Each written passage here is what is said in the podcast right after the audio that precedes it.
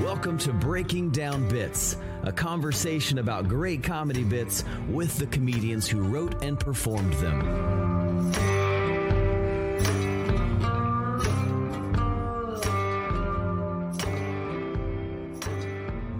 Welcome to Breaking Down Bits. I'm Brian Gendron. I'm Drew Jordan, and we're excited to keep this train rolling. Thanks for listening. Uh, man, the podcast, is, I think we just keep getting more interesting guests, bringing some different stuff to the table here in season three. Uh, I think we're going to get into a very interesting conversation I'm looking forward to today. Um, but of course, a lot of stuff to talk about in the Breaking Down Bits world before we get there. Yeah, absolutely. So first off, the feedback mike's been going excellent. Thank you for everybody who's participated. If you want to participate, we do it on Tuesday nights, 9 p.m. Eastern. We try to keep it tight within an hour. There's some just killer comics that come in there, help you work on your jokes, your tags. Everybody does five minutes, gets three minutes of feedback. If you want to participate in something like that, we'd love to have you. Uh, we love all levels of comics, new, experienced, and, and we, we're very welcoming in that group, and it's very supportive. Breaking down bits at gmail com is or is where you can email in to request a spot. Just say, hey, I want a spot next Tuesday, and we'll get you up. Yeah, and uh, so we should probably go ahead and hop into our uh, our callbacks from last episode. We had the kind of like low key genius uh, Chris Turner on. Uh, pretty pretty interesting conversation there. Got to a real peek into his brain. What was your what was your callback, Brian? Yeah, you know, he, he, shared so much. One thing that stood out to me is his uh, inf- his uh, advice for corporates, and because I've got a few coming up, and he said, ask them who they had last year because he brought it up that there was like some killer, I didn't know who it was, some guy in the UK who's just this killer comic, and you know budgets probably got a little cut and it's not uncommon right now in the world that we live in. And so you know they're just like who is this guy compared to who he had last year? And so then you have to you have to address it right off the top. It's like hey maybe you guys should work a little harder and you can bring back that guy or whatever it is. But uh, you know that way you're not you know it's obviously a disappointment. You set yourself up for at least hopefully success or better success. Yeah the thing i think uh, really stuck out to me was his um, take on being the best at something very unique, and that's exactly what he does. I mean, he's a he's a comic, but he's also a freestyle, impromptu improv rapper. Uh, it's a pretty. I mean, when you put yourself into that category and you're good at it, you you can become the best. And so I, I think that's a good um, encouragement to say like, how can I make sure that my act, my create, whatever I'm doing is is more personal, more unique, stands out from other people. And maybe we can't all freestyle rap off the top of our heads, but I'm sure we can find something that makes our act not just the standard stand up act. How, how can you what kind of twist can you put in there that makes your your performance unique? Absolutely. Hey, one last thing I want to call out, Drew, is we together run a live comedy show in Houston. It's called The Riot. You can get mm-hmm. at at us at the riothtx.com. And we've got a lot of uh, interesting guests coming up or uh, headliners coming through, uh, many of which have been on this show. So we, we, did, we, weren't able to announce it last week, but we can this week. Uh, we have Tom Thakkar joining us on June 19th course, we have Sam Tallent, also a guest of the show, joining us on June 5th. And this weekend, as of this recording, uh, Ian Lara, March 13th, and then tonight in, in Lafayette. So uh, I, I, bring that up because if you find yourself in the Houston area, we've actually just announced that we're going to be doing this weekly now. So we've got a show every weekend. We have showcases that we run. So if you're a visiting comic, submit. So you can use the Breaking Down Bits email, submit your tape, let us know you're visiting, and we'll try to get you on. Yeah, that sounds great. Well, you ready to get into this one? I certainly am. Let's bring in our guest. Jenny Zigrino is a comedian that packs a punch of truly original humor. She's charmed audiences across the country with her wit, keen observations, and brilliant honesty for a compelling performance you can't ignore. She made her late night debut on Conan O'Brien and has made appearances on At Midnight and Adam Devine's House Party. She's also been featured on TBS, truTV, MTV, IFC, and more. She's also known for her film appearances in Fifty Shades of Black with Marlon Wayans and Bad Santa 2 with Billy Bob Thornton.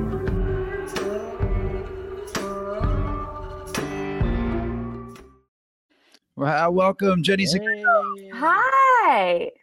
So you're like best friends with Billy Bob Thornton now. That's pretty best cool. Best buds. You know what's so funny is uh you asked for an updated bio, and first of all, I thought you were a different Drew, and I was like, I'll get it to him later.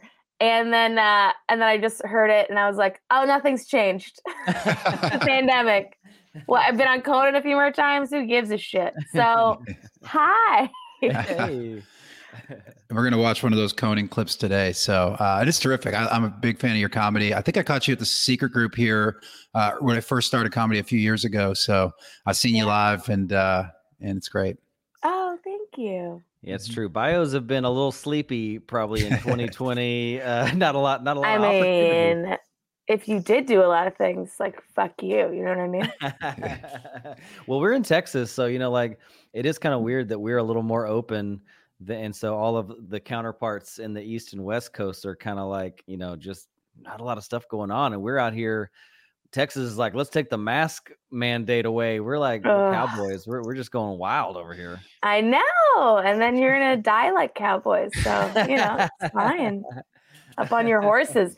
I mean, look, I'm I'm planning on coming to Texas, not to live, but to do some stuff. I think at some point, you know, everything will open, more people get vaccinated, and it'll be easier. But yeah. or not.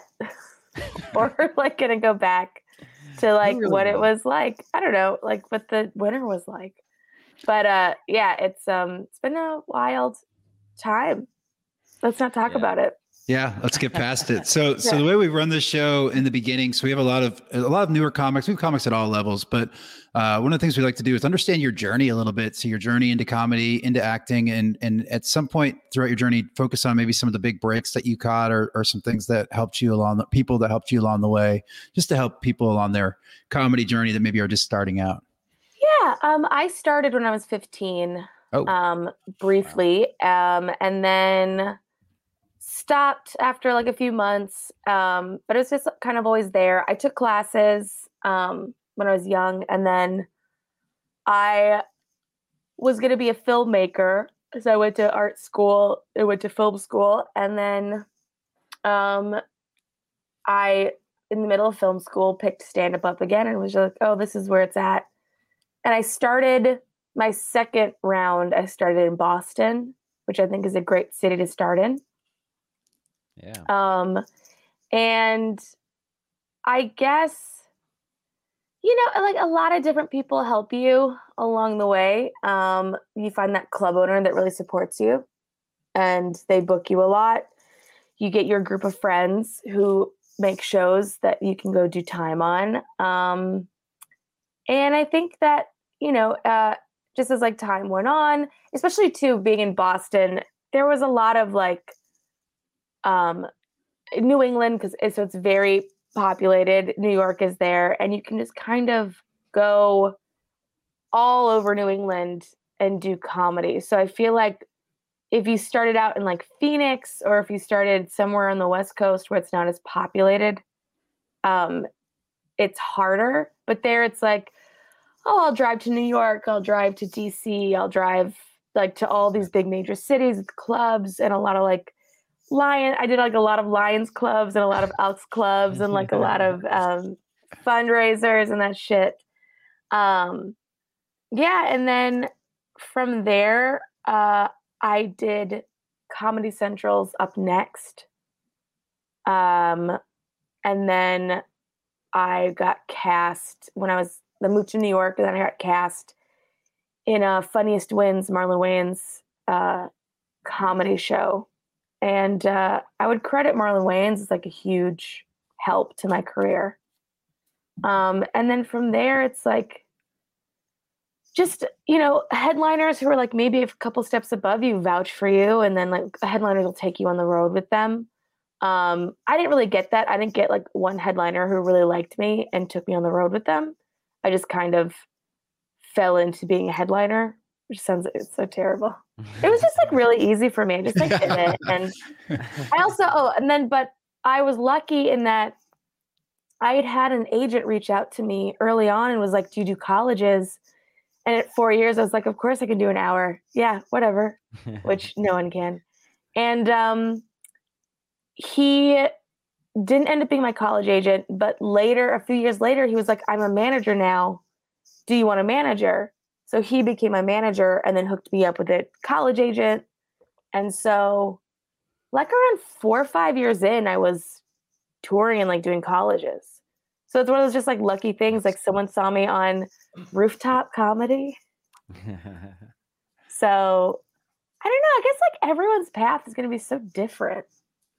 what got I'm- you from like doing stand up into that connection with comedy? Did you get the manager and that was um, Comedy Central, how Comedy Central happened, or was it just being in that scene, rubbing shoulders with people, and you were just you were just saw the right people independently for Comedy Central to, to you? Um, you know what? I don't remember if I had a manager during Up Next or not.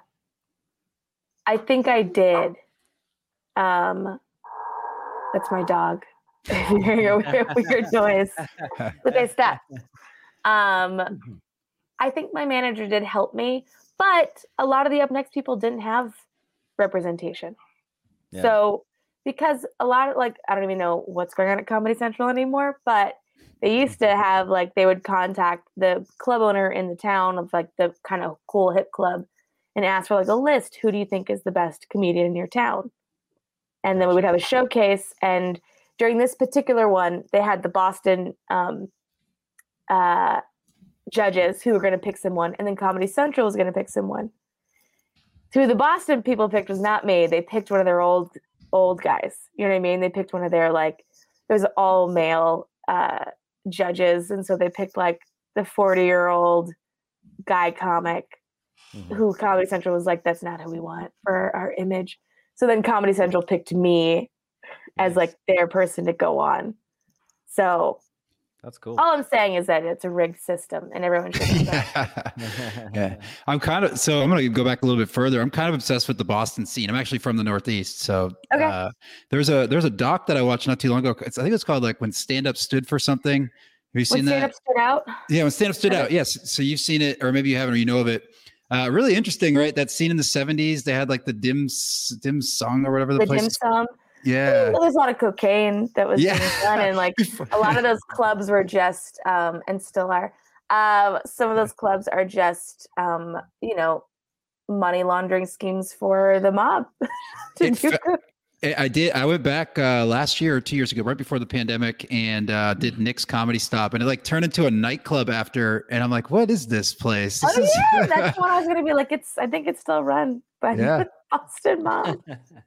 Felt like it. Yeah. yeah, and like so funny too. Like when I was there, there were maybe like three or four clubs that started and didn't fail, that didn't work out. Like there was Tommy's that started right next to Nick's, and then I remember the Blue Man Group worked in that theater, and they would come by and they were like, "You are not allowed to talk about the Blue Man Group."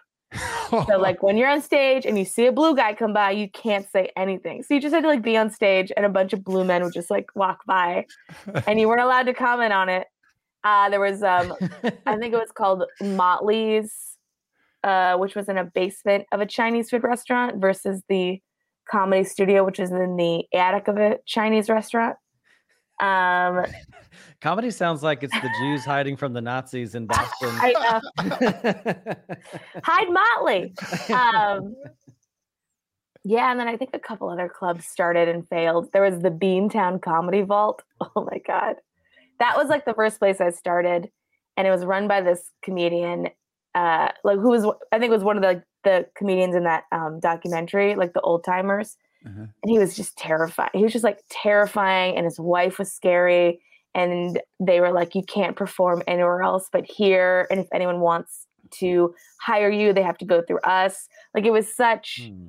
a shady. Like it's like looking back on it, I'm like, God, it's so fucking shady and weird. And people like, you're a comic. You're like, I just want to make people laugh, and everyone's like. I own you. Don't make fun of blue men. The mob is here watching your set. Be careful. Yeah. What what time frame was this? Like, was Whitey Bulger still like a presence Yeah. in Boston? No, yeah. no, he was in He'd he was probably- in Santa Monica by that Okay. time. Yeah. This was um uh 2000 I started 2008 and I left 2013. Okay. Crazy. Well, that's a fun start. So, Yeah. uh, and then you said you moved. Uh, it sounded like to, uh, to New York at one point, and then out to LA. So you've done both coasts, which is better. Yeah. Which is which is better. New York. Yeah, for stand up. Yeah, I mean, I feel like a little uh, right now. I'm feeling a little left behind. Is like a lot of comics from LA are moving back because it's like easier to live there now, and the clubs are all opening up in April. All like indoor dining the clubs are going to open up again. Nice. And I don't know what's happening here. And I will say, since I moved here, I've probably become a worse comic. It's not. I mean, comedy's this isn't where you go to fucking be a killer. You know what I mean? well, You but don't have come some- here. You end up getting some amazing like film opportunities, and that's been a, a kind of a, a thing that eh, you seem to can- put some effort into, right? You can audition anywhere. Yeah. If they want if they want you they want you they'll fly you Yeah. out you know like if they like the i think the bad santa like i didn't have to be in la for that audition like I, they flew me to montreal anyways so Gotcha.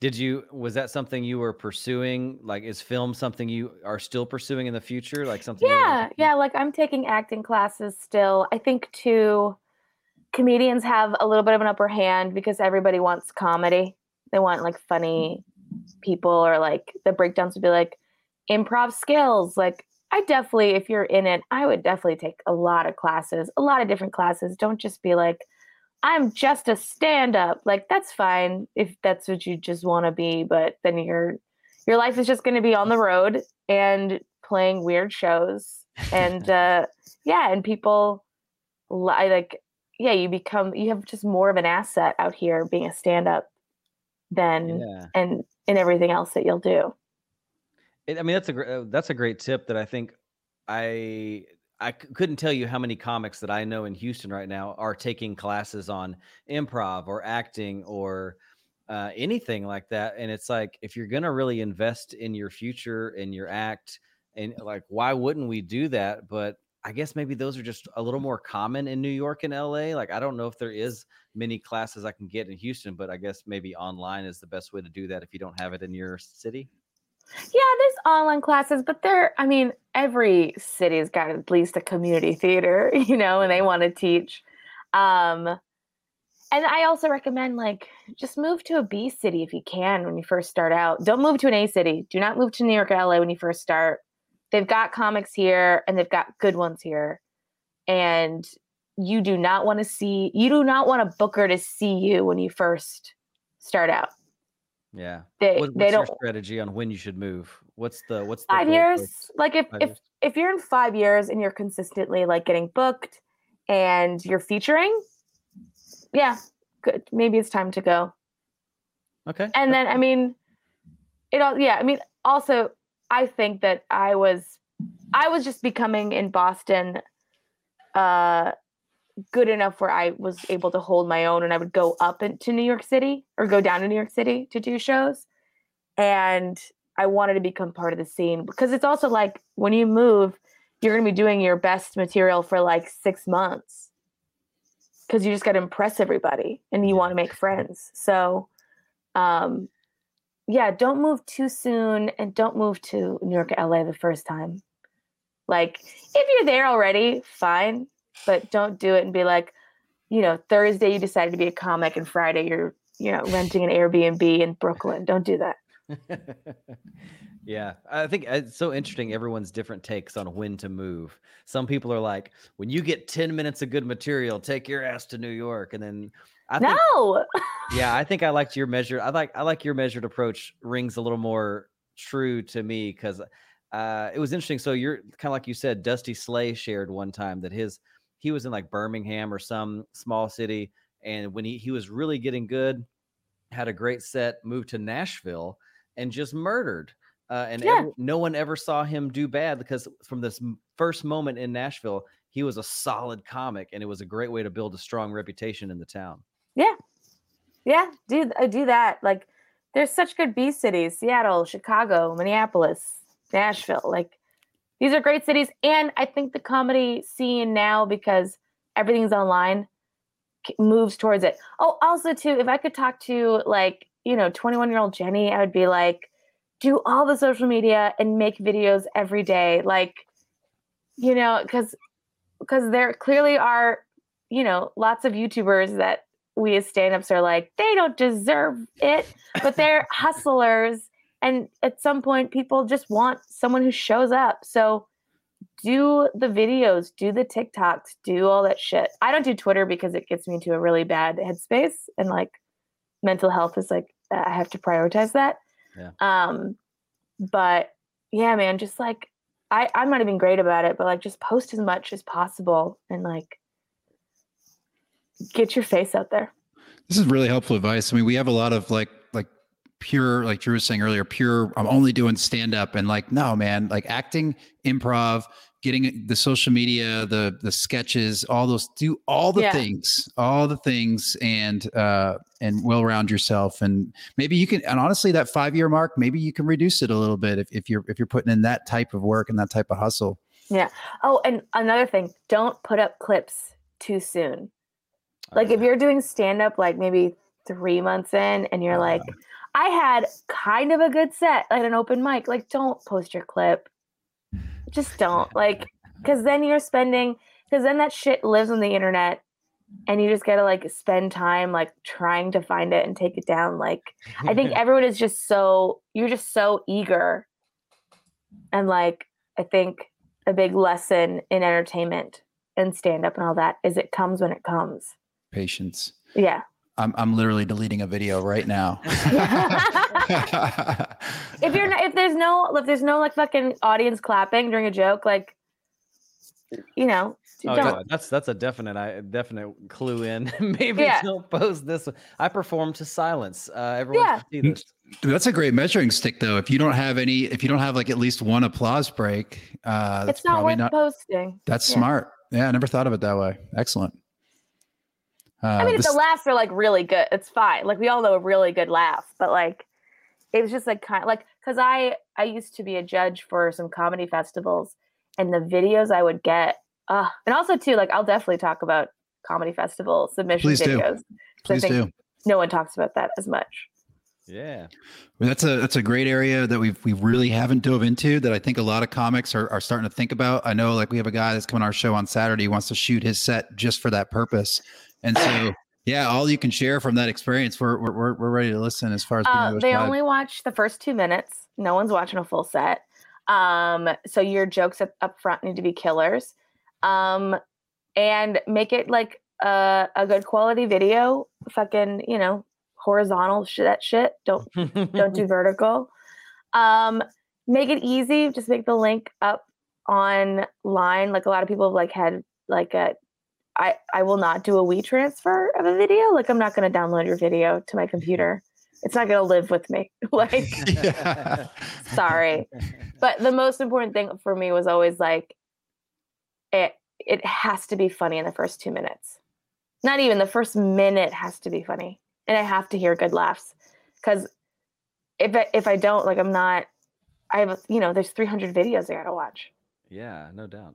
Yeah, and um, and yeah, like get it in front of a bigger, the, as big a crowd as you can. Like, even if you had a great set, but it was in front of like six people, like that's not gonna impress anybody. So you know, just like keep it short, keep the audio good, um, well lit. Oh my god, let us see your face. Like if you're not lit, uh, and don't make the video because we would do like the video submission was like five minutes and we would get these 15 minute tapes people being like just watch the first five minutes and i'm like no you didn't follow the rules.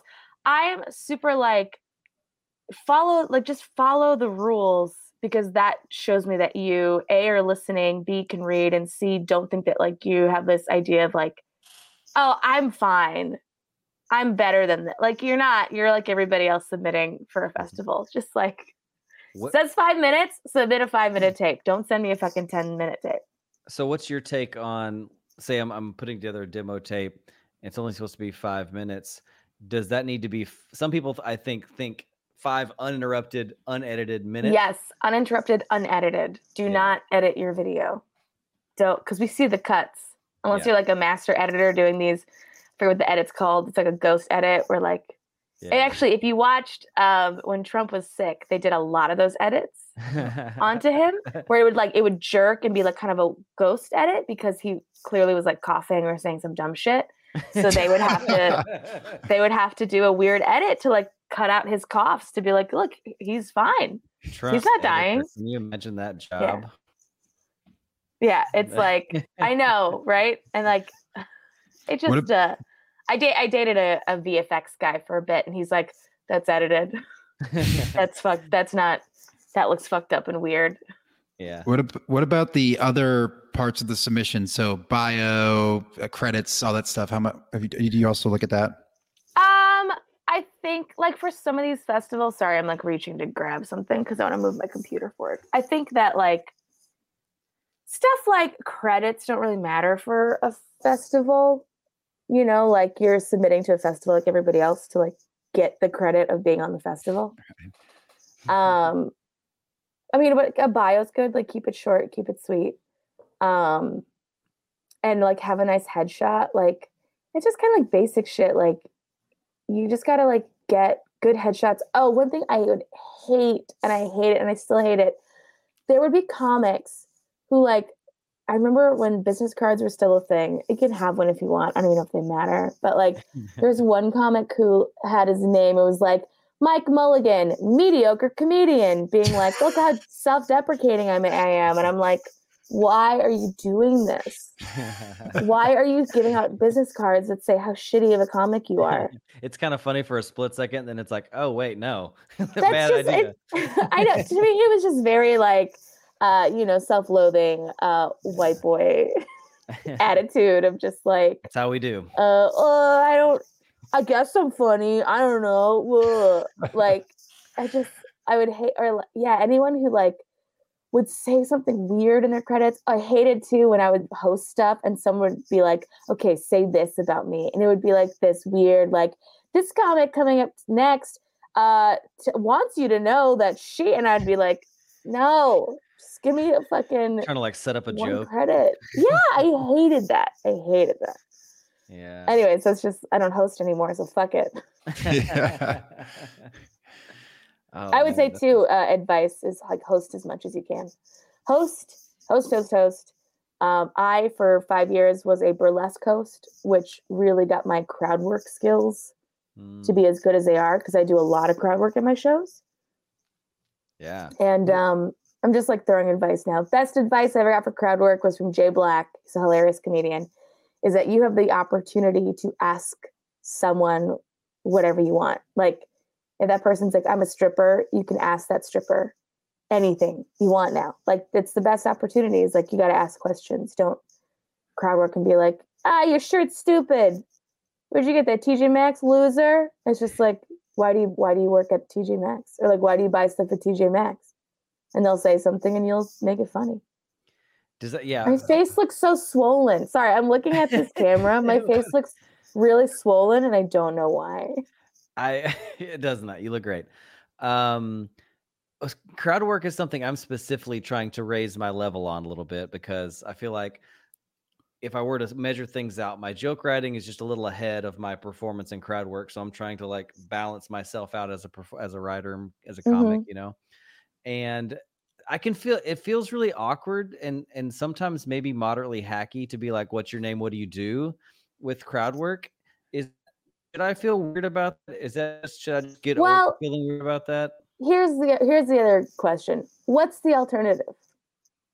Yeah, I, right what's now. your the al- only what's your alternative to do it to that? Just pointing at them being like, look at you. like, There she is.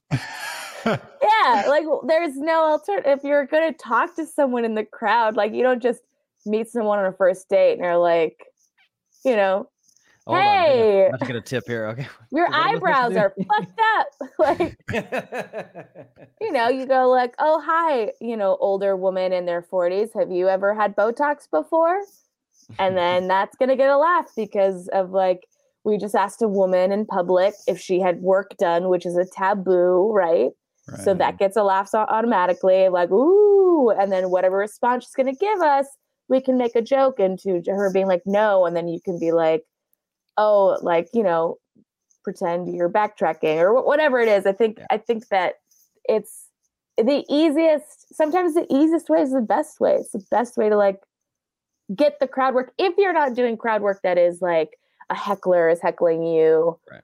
Or something else like if it's just like i'm hosting this fun show let's get to know the audience da, da, da, da. So maybe the key is just to make sure that it's it's at least interesting questions that you're asking, and and instead of just, I mean, obviously you might have to start with a hi, what's your name, what do you do, but trying to get somewhere interesting um, Yeah. with, with the conversation as quickly as possible. Yeah, and I think that too is like, you know, like okay, for example, like I have jokes about Botox. So starting off with the with asking people if they had if they've had any work done, you know, just like mm-hmm. has anyone had any work done? And someone will obviously say something. We I say, What did you have done? And we talk about it and make jokes. And then I go into my jokes about Botox. Nice. You know, so it doesn't have to be like you, you know, you deliver your first jokes and then I, I guess I think sometimes because we're we're so into like this, you know, the alt comedy world, I think kind of ruined not ruined, but like made stuff that was easy comedy to be like bad in a way. But if you're doing uh, you know, fucking funny bone in Cincinnati, they, you know, they want you to talk to them. Like they that's why people go to a comedy show is like to laugh and they love crowd work. They love that like instant like I can't believe this happened right now. Like, you know, and I think that it, it became kind of corny, but I don't I think that uh I really enjoy getting to know my audience. And then I connect more with you and then you sell more merch. So, no doubt. you know, like I don't think anyone here is too good for merch. We're all, you know, Absolutely not. and they laugh more at your jokes. Uh, Drew, Drew and I run a run a room, and one of our things is at least now, while it, while it's at lower occupancy, we personally sit everybody right. So we we have that one interaction, Yeah. get them to their table. Uh, and I, I guess Drew, at that point, we should be calculating our crowd work on these. these are our victims. What can we, what can we pull from from, from this Yeah. interaction? But but to your point, yeah, you, you, we're about to sell some shirts to our show, so we'll be able to sell more merch. But what's most important, and I tell this to any showrunner, they laugh harder at your jokes. If they've had, if they know you just even a little bit, they'll laugh more. They just Yeah. will. likability is huge. And uh, I mean, lately I've been doing some outdoor sets and I've not, I guess I'm coming more from a, an, an angry place now as like, Oh. I've, I've been stuck inside. I've been dealing with some health shit that I shouldn't be having to deal with that like as just like as a woman have have been kind of a nightmare and i'm trying to make make it funny and it's coming out more as angry Mm. and they can feel that so you know i'm like trying to work on that and pull back on like bringing back the likability that i'm known for um because i still think that you can be like edgy and and controversial and talk about you know weird and uh personal topics but still be a likable person. You have to be so angry at the crowd. I am yeah, I think me and Brian, me and Brian both, I think, are on the side of like we work hard to try to be more likable, which is Yeah. not, not not all comics seem to care about that. They they try some different angles, and uh, you know, to each his own. Hey, if you if you make it work, you make it work. But I like I yeah, I like to be likable. yeah We just want to be liked. Just please Uh, like me a little bit. uh, it's probably a good time to transition then, because you because you did bring up you know, you're performing more and you, and that some, some of your attitudes changed, and maybe that's showing up in your writing. So we ask all of our comics uh, who come on about writing specifically. So it's very open ended. Uh, how does Jenny write comedy? not currently Um, it has really died down because I'm kind of just like in a survival mode with life. Like I, I got to pay bills, so like I've been flipping furniture, which has been great. But you know, um, I think that you know the best way that I would do it was writing on stage. Um, but I'm also like I enjoy writing every word out and getting the words right because I think that's really important. Yeah. Is like economy of words, um, and getting your transitions right because I'm like I my my brain right now is like kind of mushy. So I need to like write down the exact transitions of like how I'm transitioning from joke to joke, how everything's going to be worded. Because if I don't, I I'll just blank. So that's like been my process recently. Yeah, so like preparing for a set, when you prepare for a set, are you a pretty strict set list kind of person? You you know exactly what you're going to do. How how tightly do you actually stick to that? No, not necessarily. They're like in the middle. I'll be like, here's some new stuff I want to try.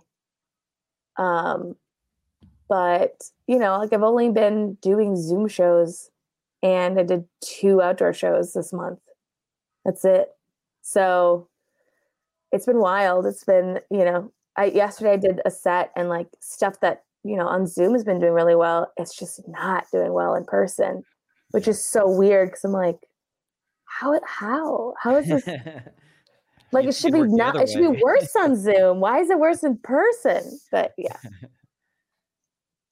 Yeah, and any any like right before you go on stage as you're as you're about to perform, is there any last minute things that you go through your head to get yourself psyched up, or any pregame? no. At this point, at this point, it's like I've been doing it for like 13 years. I'm just like, let's go. Yeah, Time to talk to strangers. Let's go. yeah. You Are you know. a natural extrovert? Is that just like come I think super natural so. yeah I, on stage it does i think in person i get very shy because i'm like uh, people are looking at me like i'm gonna say something stupid and then on stage i'm just like i don't care yeah, you can. you know it's like yeah it's like that kind of feeling when you know that it's not to be like uh sound like an asshole but like i'm bo- i was born to be on stage so i'm like you know that's it, it was something i never really had to work at like i had to work the kinks out of it but very early on i like took to the stage and had a personality and had like uh an essence i guess Yeah. so That's awesome. so yeah so i'm lucky i didn't have to Yeah. work at this too hard Uh, Some people are having really have trouble finding that voice and that who they are. Some and- people shouldn't be on stage. Yeah. Some people are great joke writers and have no personality on stage. yeah, There's- There's writing rooms for those people. Is what that what you're Yeah. saying. Yeah, exactly. Uh, one of the, the the clip we're about to play is a Conan set. Uh, one where you talk a lot about being single. Do you- I think you've done it three times or maybe more. Valentine's Mhm. Day. It was Uh, okay. Valentine's Day set. Yeah. Do you remember anything specifically about about this this day, this set, preparing for it? Anything? I had well, okay, I had a lot of friends come, which is so I always like to pack up the pack it out with friends. Um, but what was really fun is that when I got into the green room, they had all these balloons and like candy and like a big stuffed animal waiting. which Aw. is like pretty cool.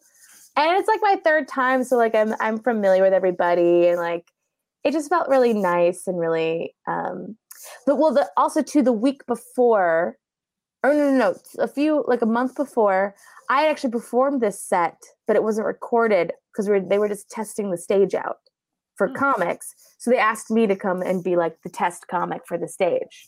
Huh, So that was exciting that's cool. um yeah so it was just, it was like it was like i got to do you know within two months i did conan twice Oh, wow. so so it was fun So it's a great set. I'm going to go ahead and uh, and roll the clip. This is Jenny Siringo on Conan. zagrino you gotta do that again I was like, I said that wrong.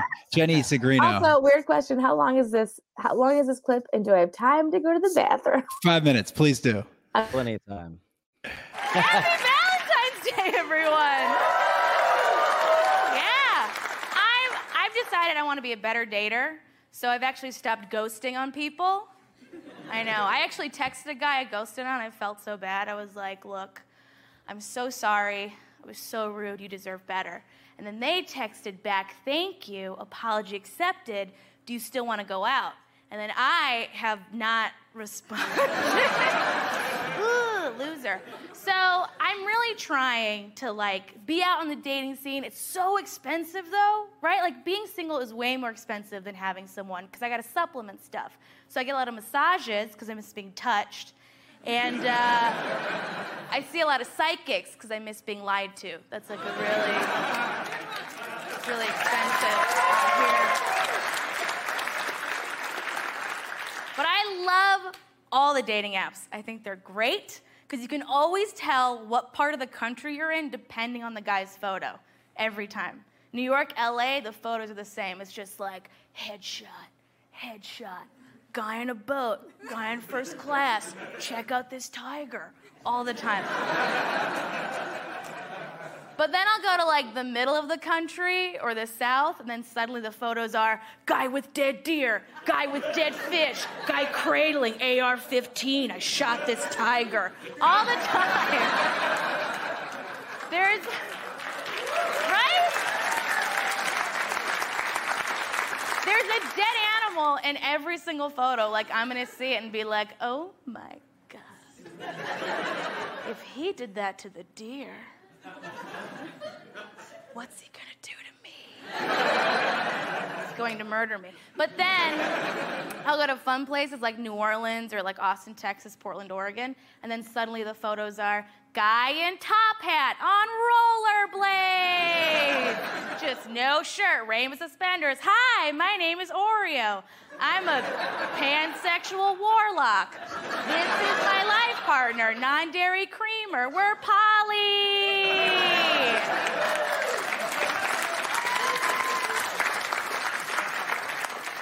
I've been living here for four years uh, in LA, and uh, it's very difficult to be a woman here because every week we have like a new beauty product that's sold to us. It's just like, buy this, cleanse that, put that in your butt, right?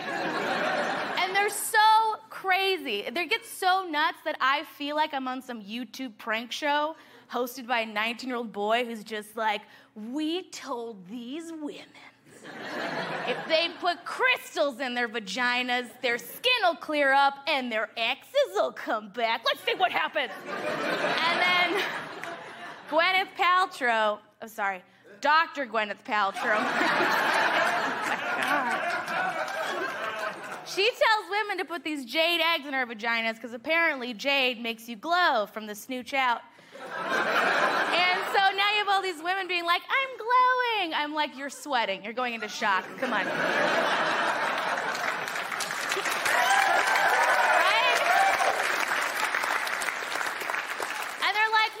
helps with my Kegels. I'm gonna tell you guys right now if anyone here feels like their Kegels have come loose for any reason, just do your Kegel exercises. That is all you have to do. It is also the greatest exercise because it's the only one that when you say it out loud, people automatically start doing it. Am I wrong? you know, there's someone in here who's just like, oh my God, I forgot. Got my reps in. As you can imagine, I don't like these things, right? A lot of reasons, but my number one reason is uh, I don't even know this about me, but I'm a proud American, okay? And Jade, it's made in China. I'm not outsourcing my vaginal exercises to China, okay? We're getting American stone in there. We're getting coal, you guys, all right? We're getting coal in there. We're opening up those coal mines, putting those seven coal miners back to work. And then if I sneeze, I get a diamond. It's pretty great. Thank you so much. I'm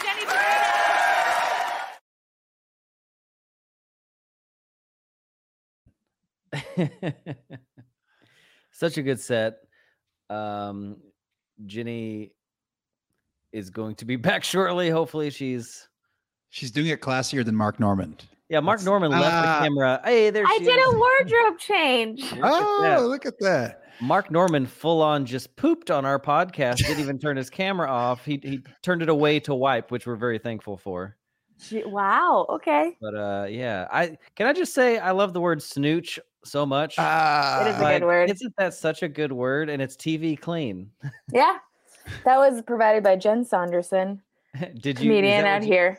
Is that she what you like, use in your? Snooch. Yeah, is that what you use in your regular act, or is that a TV? That's TV. That's TV clean. yeah. Also, a weird thing I noticed. Sorry to take over here, Brian. I, I know you have smart things to say. Um, no microphone. How, I love it. I love not using one. I'm the worst. I'm just I'm Will Ferrell thing. Was like uh, you did it very naturally. I I think uh I think I just because I like storytelling. I think it's just easier for me to like use my hands. I guess mm-hmm. I don't know. I just I prefer it. I used the microphone in the second Conan I did because I had a microphone specific joke. Also, too, you can see my face. It's not hidden by the mic. So true. Hey, Gotta Yeah. use that moneymaker. Oh yeah. uh, I'm glad you gave us the context of the balloons and everything, and that you're so good on. You're, you're like glowing in this set. Yeah, it's it's, it's you're infectious, infectious, whatever the word is. Infectious. Thank you. Infectious? It's like not just your name. It's not just your name. It's just me. Uh, That's right. yeah. Uh, some of the things I pick up on because these are things that I really experiment with and try to and try to get better at is the you you you have a vocal act outs for uh, throughout your set. Uh, which which really levels it up and and when when you're talking about a character so the the, the girl who uh, oh I forgot to get my reps in like you know that, Yeah. that that kind of stuff is great the guy voice where you know Yeah. uh, he's got his headshots and the guy with the gun obviously different uh, so those things are really good one thing i've added to my set which i was worried about but it seems to be working is you whisper what's he gonna do to me like that that Yeah. somehow draws people in or there's something to it but it really hits harder Yeah, I think too. Um, a great uh, tip from a comic I got was speaking quietly into the microphone actually gets people to listen to you because they want to know what you're saying. Um, and also, I guess just like, yeah, the whisper is like it's meant to be like kind of sexy, like, ooh, it's gonna kill me. Yes. yeah. So it's like, I think like I think too, if you're taking acting classes, it will help all of all of your act outs. Like I remember watching Bill Burr's stuff with his young stuff versus like after he became an actor, and you can see the act outs are like way better, and like the improvement in that. Also, you sell you sell your jokes so well. Like even the parts that aren't like traditional punchline mm-hmm. parts, you sell them and get a laugh at just like storytelling because Yeah. you sell it so well. I think that's a great tip and a great reminder to say, like, never stop selling. the- Yeah. the performance of your jokes. I, I think like you know i think on stage i'm a heightened version of myself i'm not like a complete different character um and it's yeah it's just like heighten the parts that you want i'm i think i'm heightening when i go on stage i'm heightening the likability i'm heightening the friendliness i'm heightening like the openness that um if you saw me in the street you would not find. I would be like go away. Leave me alone.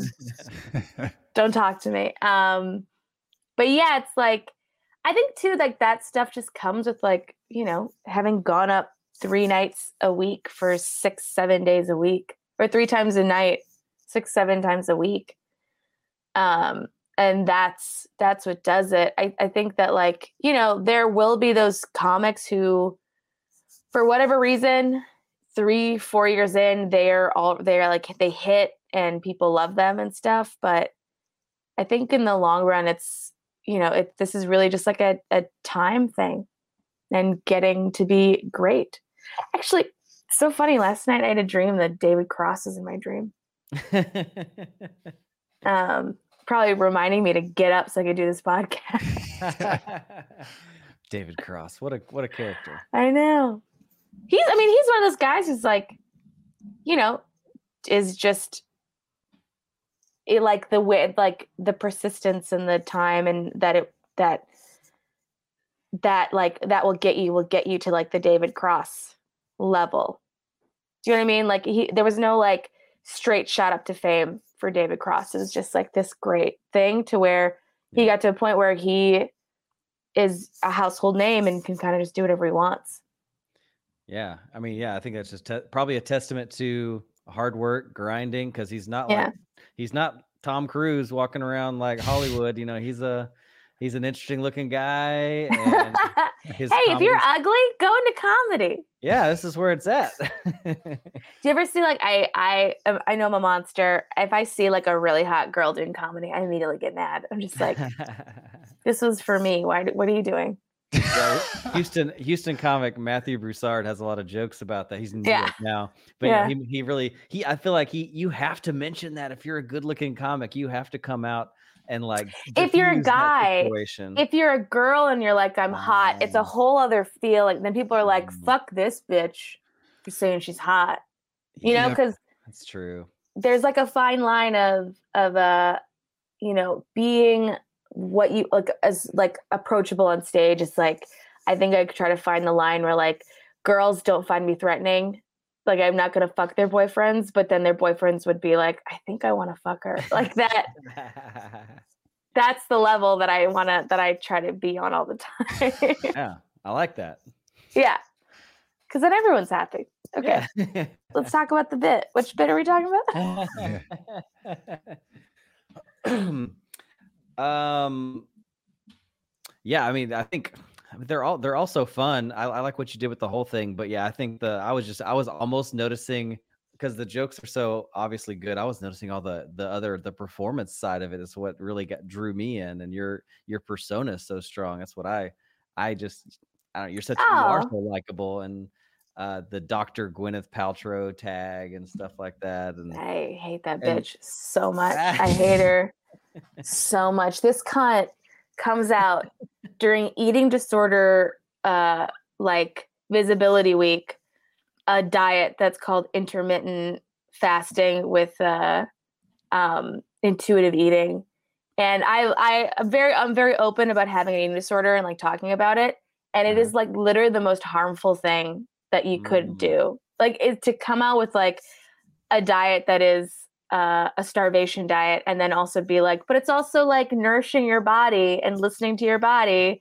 Like she doesn't know what the fuck she's talking about. She's a rich bitch who one time wore a dress where she looked like a fart. Like fuck her. No one should be listening to her. It's awful. Sorry. I like i'm i'm very passionate about um about how much i hate her.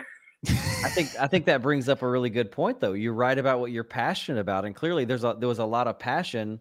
And now I- we didn't hear the anger in the bit at all. It came out very fun and playful, but there's a lot of passion behind that bit, which is so interesting. yeah i mean that uh that frustrates me because i just i hate i i hate all the stuff that women are told to do to our bodies that are so stupid like like our, tightening up our vaginas uh with you know $60 crystal eggs yeah and Mhm. like her website specifically if you go to it is just a load of horse shit and garbage that is not it's all you know it's like a none of it's uh, medically tested. It's all just snake oil. But she- yeah, and a candle that, That was, that smells like bergamot pussy or some shit. like it's it's it's uh it's so elitist and it's so out of the grasp of like normal humans and passing off as like normal human shit. Um that it just it just makes me so mad because I just get really mad that um and I and I've been thinking about this lately with Lizzo too is like these people don't know the impact that they have on other humans and like especially on young girls or girls and women who have maybe struggled with their bodies or with um, eating disorders Mhm. what they do like the harm that they do. And right now like lizzo is doing like a what i eat in a day and like being very like uh kind of like talking about um her vegan journey and posting before and after photos. And i'm like that's like super harmful especially to a group of people who have been like in love with like how of like your body positivity and like loving your body and then you have Gwyneth Paltrow being like, you can starve yourself, but also nourish yourself, right? Anorexics, like it's and it's it's just like uh it's just like so much manipulation to women. I think that's what I'm Mm. moving into and what's what's making me very angry and I'm not ready to like be funny about it yet. Yeah. Because you because I've been sitting at home seeing it and being like Mm.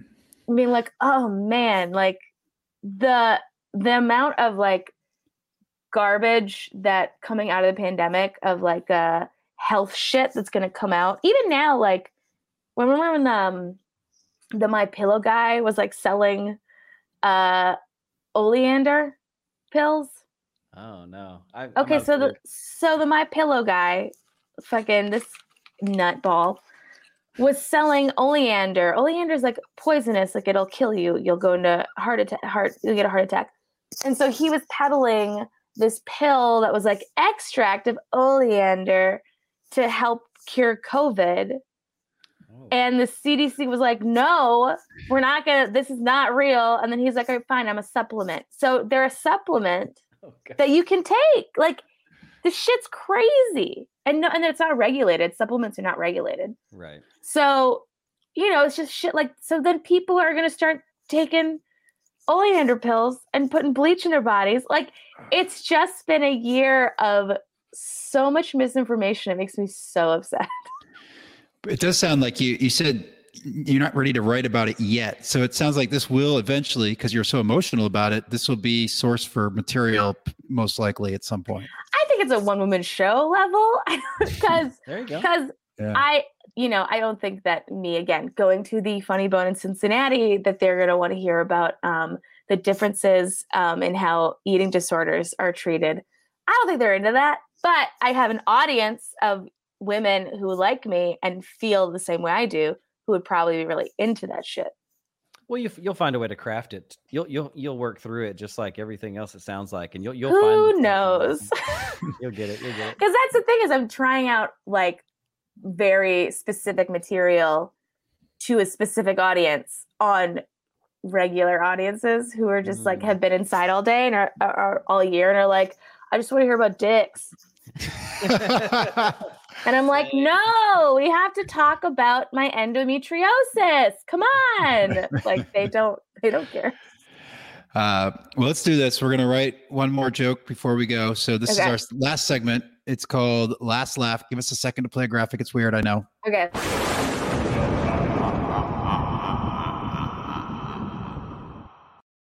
Okay, sorry. so okay this is called Last Laugh. This is the, the joke you want to be remembered by. This is your comedy legacy. It could be your joke. It could be somebody that you that you respect, living or dead.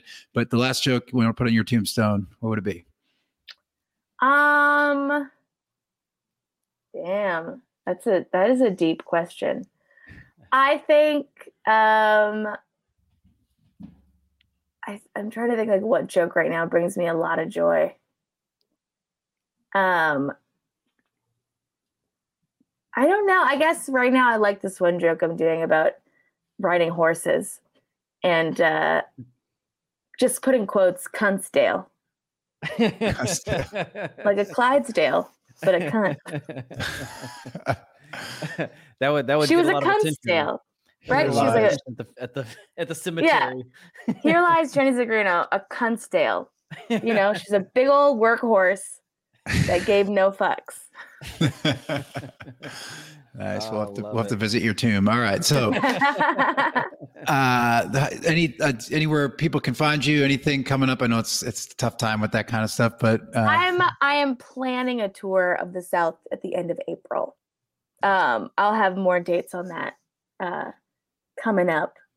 And where can we So find you online and all, all those places? Jenny Zigrino on everything. So just J E N N Y Z I G R I N O. perfect. Bam. Yeah. Well, thank you so much, Jenny, for joining us today. And uh, thank you, everybody, for listening. This has been Breaking Down Bits. We'll catch you next time. Bye.